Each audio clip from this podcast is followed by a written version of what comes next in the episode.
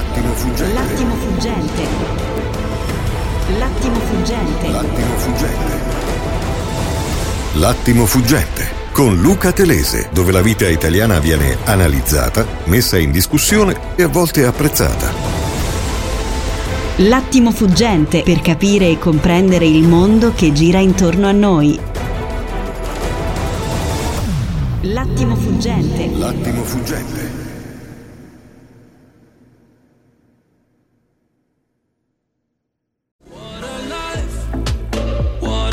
Allora rieccoci con l'attimo fuggente, vi avevo preannunciato questo dibattito che inizia da oggi ma correva sotto traccia da prima sull'ubicazione della grande cosiddetta Gigafactory. Il titolo della verità forse più vicino a ciò che stiamo raccontare per raccontare con noi al telefono Giorgio Eraudo che è il segretario regionale della FIOM CGL. Buongiorno Eraudo, bentornato. Allora il titolo della verità è eh, Torino Torino dispiaciuta per eh, si, le batterie Stellantis si faranno a Termoli, Torino si sente addirittura tradita. Ecco perché è così importante la scelta di questo impianto? Buongiorno. Buongiorno a voi. Ma la scelta è importante perché chiunque voglia restare nel settore di produzione delle automobili dovrà avere una gigafactory, eh, cioè dovrà avere la produzione delle batterie. In verità questo è solo l'inizio perché poi bisognerà anche avere e capire se i francesi pensano di portare in Italia la fabbrica dei motori elettrici che sono diversi da quelli termici, la fabbrica degli alternatori perché i tre componenti fondamentali dell'auto elettrica sono questi tre, batteria, alternatori e motore elettrico. Eh, quindi è importante che la fabbrica arrivi in Italia perché avevamo un temibile rivale nella Spagna, eh, però è un po' curiosa il modo con cui il governo ha consentito a Stellantis di scegliere lei. Perché? Fior da fiore, insomma. Perché non, non doveva scegliere Stellantis, il governo poteva pilotare questa scelta. Eh, parte No, di, questo- beh, di questa governo- obbligazione è dovuta anche agli incentivi molto forti che una- la regione no, ha dato eh, per la costruzione della fabbrica. Avrebbe dovuto farlo il governo? Ma io penso di sì, penso che il governo avrebbe dovuto pretendere da Stellantis un eh, piano complessivo, mentre invece noi adesso abbiamo avuto una discussione con Elfi, adesso sappiamo di Termoli, ma non sappiamo ancora eh, che cosa succederà a- agli altri stabilimenti, cioè manca un quadro complessivo, noi non sappiamo cosa Stellantis, quarto produttore mondiale e non più italiano, eh, come si dice, pensa di fare in Italia. E quindi rischiamo che l'impresa scelga dove più gli conviene. È evidente che nella scelta di Termoli, più che l'allocazione diciamo, logica, ha pesato, come diceva lei, la possibilità di accumulare le risorse e gli incentivi che il PNRR, il piano di resilienza, prevede in, in maniera maggiore per il Sud. Ho capito, ma e- e cosa- qual è il rischio per Mirafiori, il più importante, diciamo il più simbolicamente pregnante degli impianti della Fiat? La Fiat è nata là. Qual è il rischio che si può delineare? Ma guardi, intanto c'è un rischio per il Paese, nel senso che viene fuori che dopo tante discussioni sugli skill professionali, sulla formazione, su ciò che deve favorire l'insediamento delle nuove imprese, eh, si va a fare un'impresa non dove c'è un politecnico o dove ci sono delle competenze, ma la si va a fare semplicemente dove conviene di più. Quindi io non vorrei che il nostro, come si dice, del paese Italia venisse considerato da Stellantis, che è a guida francese, una colonia. Eh, per capirci, il know-how della ricerca sulle batterie, sui motori e su tutto ciò che sarà il futuro dell'auto elettrica, a cui l'Europa ci costringe ad andare abbandonando i motori termici, anche ragionevolmente rischia di essere l'intelligenza di quel, dell'elettrico rischia di essere in Francia e qua rischia di esserci la manovalanza. C'è un problema di sovrapproduzione per cui alcuni degli attuali stabilimenti che stavano nel vecchio mondo Fiat, poi ereditato da FCA, rischiano di essere tagliati? Eh, sì, c'è un problema di sovrapproduzione, c'è un problema di sovrapproduzione nel senso che noi siamo sottoproduzione per il vaccino, cioè sottoproduzione per il motore elettrico cioè per l'automobile. Abbiamo lanciato produzione perché in Italia si fanno 600.000 vetture. Lei conti che lo stabilimento più importante di Stellantis in Europa è quello di Vigo, che da solo in Spagna ne fa oltre 550.000 durante l'epidemia Covid, ma ha un potenziale di 900.000. Cioè quindi qualche, qualcuno degli impianti italiani sarà tagliato? No, non lo so, guardi, qua c'è un problema molto serio, è che bisognerebbe avere una visione complessiva, cioè bisognerebbe che il governo facesse il governo e non la comparsa. Bisognerebbe che il governo chiedesse a Stellantis che cosa fa nei vari stabilimenti italiani, cosa intende produrre, con quali prodotti, in quanto tempo, come intende riconvertire le produzioni, perché lei tenga conto che oltre a riconvertire gli stabilimenti di motori e oltre a Termoli separato la Serra, per farle un esempio, eh, c'è anche da riconvertire gli stabilimenti di meccanica, le auto elettriche non avranno più il cambio. E quindi ovunque si producono i cambi, per esempio a Mirafiori Meccaniche, a Verrone, in Piemonte vicino a Biella, eh, questi stabilimenti non finiranno ad esaurirsi, quindi vanno riconvertiti. In Piemonte parliamo di 2.000 lavoratori per darvi un'idea, che fanno i cambi dei segmenti A e B eh, della Renegade, quindi c'è un processo molto lungo, passare all'elettrico richiede riconversioni, nuovi investimenti e garanzie di volumi. Peraltro la garanzia finale sui volumi la dà solo il mercato, come è noto, perché poi le auto qualcuno le deve comprare. Certo, e mh, il passaggio all'elettrico era ineluttabile? Qualcuno dice ma sono meno inquinanti, diesel di ultima generazione che hanno pochissime emissioni di queste auto con la batteria che poi dopo spostano soltanto l'inquinamento a monte quando si immagazzina l'energia no? delle grandi reti di distribuzione. Ovviamente si pone un problema di come si produce l'energia che poi si mette nelle batterie. Dopodiché io penso che l'Italia ci è arrivata in ritardo, ci è arrivata in ritardo perché Fiat, alias FCA, non aveva i mezzi e non ha voluto investire nella ricerca del, dell'auto elettrica e quindi nel momento in cui abbiamo fatto la società Stellantis con i francesi e in qualche modo comandano quelli che in questi anni hanno speso i soldi per l'auto elettrica. E la piattaforma francese è in questo momento una delle migliori che c'è e sfida in modo competitivo le auto tedesche e in alcuni casi le sopravanza sul terreno dell'elettrico. E quindi è stata un'alleanza necessitata, obbligatoria, ben retribuita dall'azionista storico della ex Fiat FCA, cioè la famiglia Agnelli Elkan. Qual è il tema, qual è il rapporto con i francesi? Cioè i francesi come si stanno comportando da quando sono Guardi, diventati ci sono due numeri che spiegano tutto. I francesi hanno, la, hanno uno in più in consiglio d'amministrazione e lì sembra esserci un equilibrio apparente anche se la maggioranza è in mano ai francesi, sapendo che quando parliamo francesi parliamo del socio privato Peugeot, parliamo del governo francese, parliamo di un fondo cinese. Di questo stiamo parlando quando diciamo che hanno la maggioranza i francesi. Eh, il numero però più chiaro riguarda il management. Se lei guarda le prime linee dei manager eh, Stellantis, il 75%, cioè i capi dei vari settori, viene dal mondo Peugeot.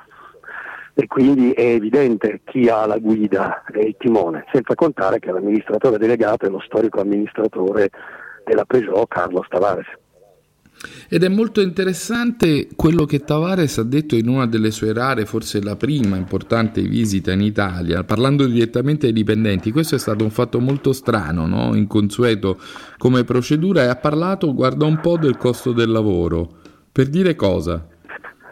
Ma per dire le stesse cose che ci disse 15 anni fa Marchionne, che anche lui aveva questa pratica di, del rapporto di letto, insomma ci sarebbe detto disintermediazione, invece di parlare con i rappresentanti dei lavoratori, i sindacalisti, si parla direttamente con i lavoratori sindacalisti, va benissimo. Allora è stato era ancora il marchionne buono, ecco. no? ancora il marchionne pro lavoratori, quello sì, che si compiaceva con l'addetta che infilava il, il paraurti in un colpo solo.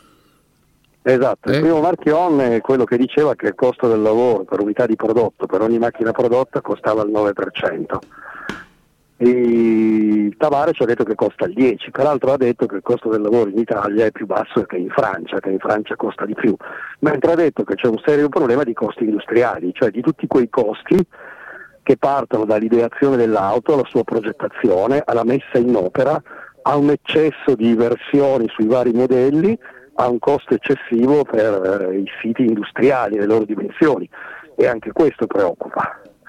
Ed I siti vero? francesi sono storicamente più corti come linee e più compatti, occupano meno spazio, consumano meno energia e meno tempo. Ah, e, e questa cosa è vera? Cioè veramente c'è un'inferiorità del sistema industriale eh, italiano rispetto, eh, ovviamente nel, nel mondo auto, rispetto a quello francese?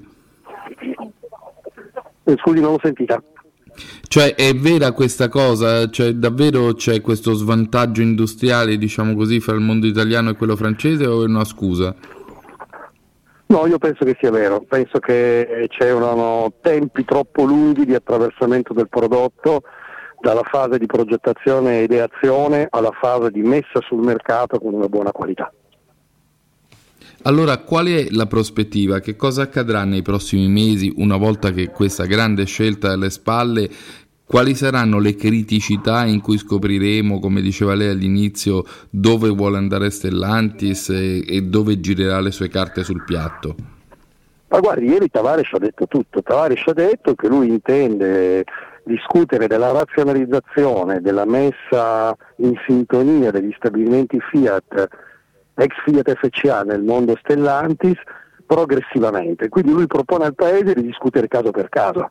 Abbiamo iniziato un mese e mezzo fa a Melfi, che è proseguito con la Gigafactory e così non va bene, non va bene perché il rischio è che si scelga in base solamente a interessi speculativi di un gruppo industriale multinazionale molto forte, ma mi piacerebbe che valessero gli interessi dei paesi. Quanti volumi, per quanti occupati, tenga conto che la capacità produttiva installata negli stabilimenti italiani è un milione e mezzo di vetture. Noi ne produciamo 600.000, 850.000 con i veicoli commerciali. Quanti sono in cassa integrazione oggi? Quanto è questo non lavoro che paghiamo? Guardi, la cassa integrazione è in tutti gli stabilimenti, quindi un po' ovunque. Soprattutto a Mirafiori siamo in cassa integrazione da 14 anni. Ricordo a me stesso e ai suoi ascoltatori che il famoso referendum di Mirafiori dieci anni fa prometteva salari tedeschi e zero cassa integrazione nel giro di due anni. Quella promessa non con il piano mantenuta. Fabbrica Italia, eh, che adesso è diventato Fabbrica America e poi è diventato Fabbrica Francia, adesso Fabbrica Mondo. Eh, l'ultima battuta ehm, è una sfida competitiva perché poi i grandi giganti del mondo sono lì che combattono, c'è Toyota, c'è Volkswagen, qual è lo stato dell'arte sullo scenario? È una grande competizione, c'è la competizione in corso, tutti i gruppi su prodotti in Europa si stanno orientando alla produzione e alla commercializzazione di auto elettrica. Nelle ultime settimane c'è addirittura una gara a chi esce prima dal motore termico. L'Audi ha detto 2028, ieri Tavares ha detto che la Opel, che fa parte del gruppo 2026, non produrrà più motori termici, cioè né ibridi né diesel né benzina. La Volkswagen ha detto che nel 2032, la Commissione europea dice che nel 2035 bisognerà cessare la produzione, la circolazione ci e la vendita di motori termici. Un improvviso invecchiamento di tutto il parco macchine mondiale. Sì, sì, è un grande business, un grande affare, nuove tecnologie, nuove riconversioni, e, insomma, tutto. Cioè, credo che stia, sia l'affare del secolo in questo momento in corso. Bene, grazie a Giorgio Raudo per questo outlook, si dice, questa visione di prospettiva e questo racconto sulla scelta del giorno che, come avete capito, pesa molto sul nostro futuro e soprattutto sul futuro industriale degli stabilimenti italiani. Buongiorno e facciamo un altro cambio di marcia per raccontarvi un'altra cosa che riguarda i cittadini e sapete l'attimo fuggente giornale radio sono sempre lì, sono con voi.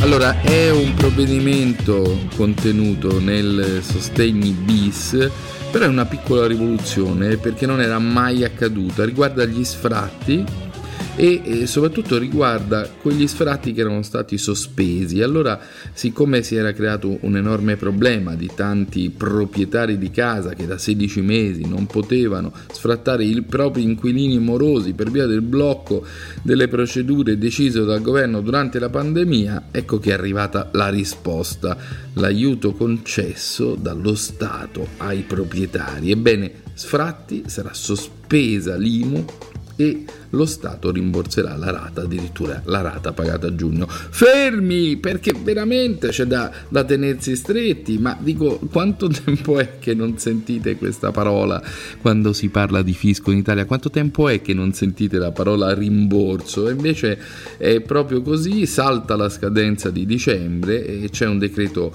per stabilire come restituire quanto è stato già versato. Il fondo per le città d'arte aumenta fino a 60 milioni, 10 saranno riservati a Roma, ma questa grande mm, dire, innovazione del rimborso dell'IMU sicuramente farà discutere o eh, restituirà il sorriso a molti di coloro eh, che sono bloccati. Allora la decisione, ce lo racconta il messaggero, è frutto di un emendamento approvato ieri in Commissione Bilancio alla Camera, dove è in discussione, come forse sapete, il decreto sostegni bis del governo. La norma prevede che tutti i proprietari che abbiano ottenuto una convalida di sfratto per morosità agli inquilini entro il 28 febbraio 2020 non sono tenuti al versamento dell'imposta dovuta per il 2021. Il beneficio scatta anche se la convalida dello sfratto è arrivata dopo il 28 febbraio 2020 e la relativa esecuzione resta sospesa fino al 30 settembre di quest'anno o alla fine di quest'anno. E quindi praticamente tutti quelli che hanno uno sfratto sospeso potranno accedere.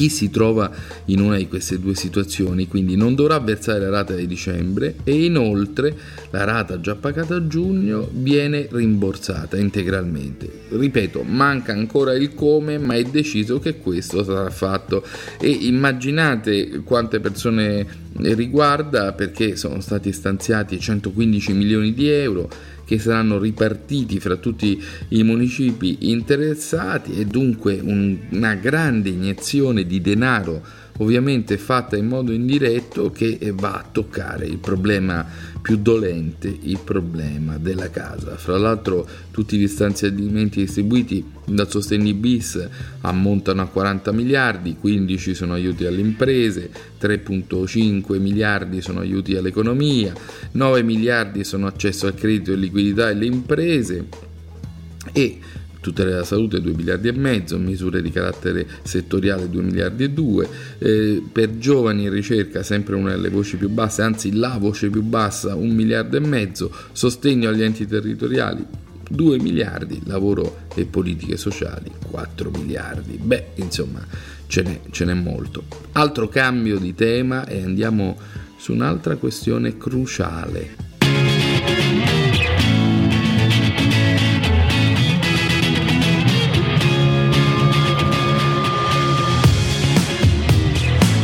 Allora, ve lo dicevo nella nostra copertina, io mi sono molto appassionato alla vicenda di Pietro Genovese e siccome l'attimo fuggente è il luogo dove si prende posizione, io stavo dalla parte di Caino, cioè questo ragazzo è stato mm, ovviamente vittima di un incidente drammatico che è costato la vita, ma è anche vittima di una legge, quella sugli incidenti stradali, eh, sull'omicidio stradale, che mm, rende l'omicidio stradale quasi più grave di un altro omicidio. Io di questo non sono convinto. Qual è la storia di Pietro Genovese? C'è stata una grande battaglia di perizie, eh, le ragazze Gaia e Camilla eh, ovviamente sono due vittime che vanno rispettate, ma le loro famiglie hanno scelto un osso duro come Giulia Buongiorno. Durante il dibattimento eh, non si è riuscito ad, approvare, ad appurare che Genovese fosse passato col rosso perché è stato dimostrato che è passato col verde, così ci dicono le cronache sulla sentenza, ma ehm, è stato invece detto che Camilla e Gaia a Roma, in quell'incredibile tratto di strada che è Corso Francia, una specie di autostrada in città, stavano attraversando eh, con, sulle strisce pedonali. Ebbene, dopo un anno e sette mesi, eh, Pietro Genovese, che ora è stato mh, confinato agli arresti domiciliari, potrà uscire di casa Oggi il ragazzo ha 20 anni, era il 21 dicembre 2019 quando investiva e uccideva Gaia Von Fra Reimann e Camilla Romagnoli. E il punto è che ehm, eh, il Tribunale ha concordato una pena definitiva a 5 anni e 4 mesi e il giudice ha disposto per lui la sostituzione della misura cautelare con l'obbligo di dimora nella capitale. Insomma, non potrà muoversi da Roma, però potrà uscire durante il giorno e dovrà restare a casa fra le 22 e le 7 del mattino. Ora io la domanda che vi faccio, no? E probabilmente aveva bevuto mezzo bicchiere di alcol in più, forse, è passato con il verde, non è passato con il rosso e si trova una condanna che è simile a quella veramente di alcuni omicidi, no? che magari escono prima o sono usciti prima di lui. Allora la domanda è, veramente vogliamo tutta questa furia vendicativa? Veramente pensiamo che non possa essere considerato colposo un omicidio di una, di una persona che magari si trova ad investire delle altre persone? Cioè vorrei dire, è vero che siamo tutti Gaia e Camilla, ma è vero che siamo tutti anche Caino qualche volta. So che è un'opinione scomoda, però questo ragazzo che è stato linciato, insultato, eh, inchiodato ad un palo perché era figlio di un eh, regista molto famoso e anche molto apprezzato, il regista dei Perfetti Sconosciuti, veramente ha pagato nella fase cruciale della sua vita un tributo enorme. Allora sono state cancellate quelle due vite ed è un dramma queste due ragazze, ma attenzione a non cancellare facendo giustizia anche, anche la vita di chi eh, è colpevole, certo, ma eh, subisce una condanna molto molto severa. Allora andiamo verso la conclusione, chiudiamo con Noel Gallagher, le ultime note di questo programma, oggi veramente eravamo densi densi di notizie, densi di temi, si discute ancora sul cashback, eh, si parla dei provvedimenti eh, che Draghi ha varato negli ultimi giorni, anche di tipo economico, si parla del sostegni, ma soprattutto si parla eh, di quello che sta accadendo nel mondo. Il Parlamento dell'Unione Europea si schiera unanime contro l'Ungheria Attenzione, con un'eccezione, c'è il muro della Lega e di Fratelli d'Italia che sono a favore di Orban. Quindi continua questo strano percorso per cui si litiga in Italia sulla legge Zan, ma si litiga anche in Europa sulla legge Orban e, e c'è un'immagine che mi ha molto colpito, vorrei lasciarvi con questa, un'immagine pubblicata alla stampa, una grande fotografia, gli attivisti gay fuori dal Parlamento di Budapest sono tutti con una maglietta bianca, alzano tutti un pugno e hanno dietro un enorme cuore arcobaleno e lì c'è una legge che impedisce, come sapete, di raffigurare omosessuali eh, nel cinema nella letteratura, una sorta di legge censura che si dice a tutela dei minori, qui c'è la legge sul reato di omofobia che ancora pesa la conta dei franchi tiratori, si dice che ce ne siano 10 che vorrebbero tradire il PD nel segreto dell'urna e 5 che vorrebbero tradire Forza Italia nel segreto dell'urna. Quindi fino all'ultimo questo giallo dell'estate diventerà una partita politica e anche forse drammatica ma anche eh, ovviamente appassionante. Allora l'attimo fuggente torna domani con il meglio della settimana e ovviamente con eh, il parere e il racconto di Alessandro De Angelis sulle vicende politiche. A domani, ciao!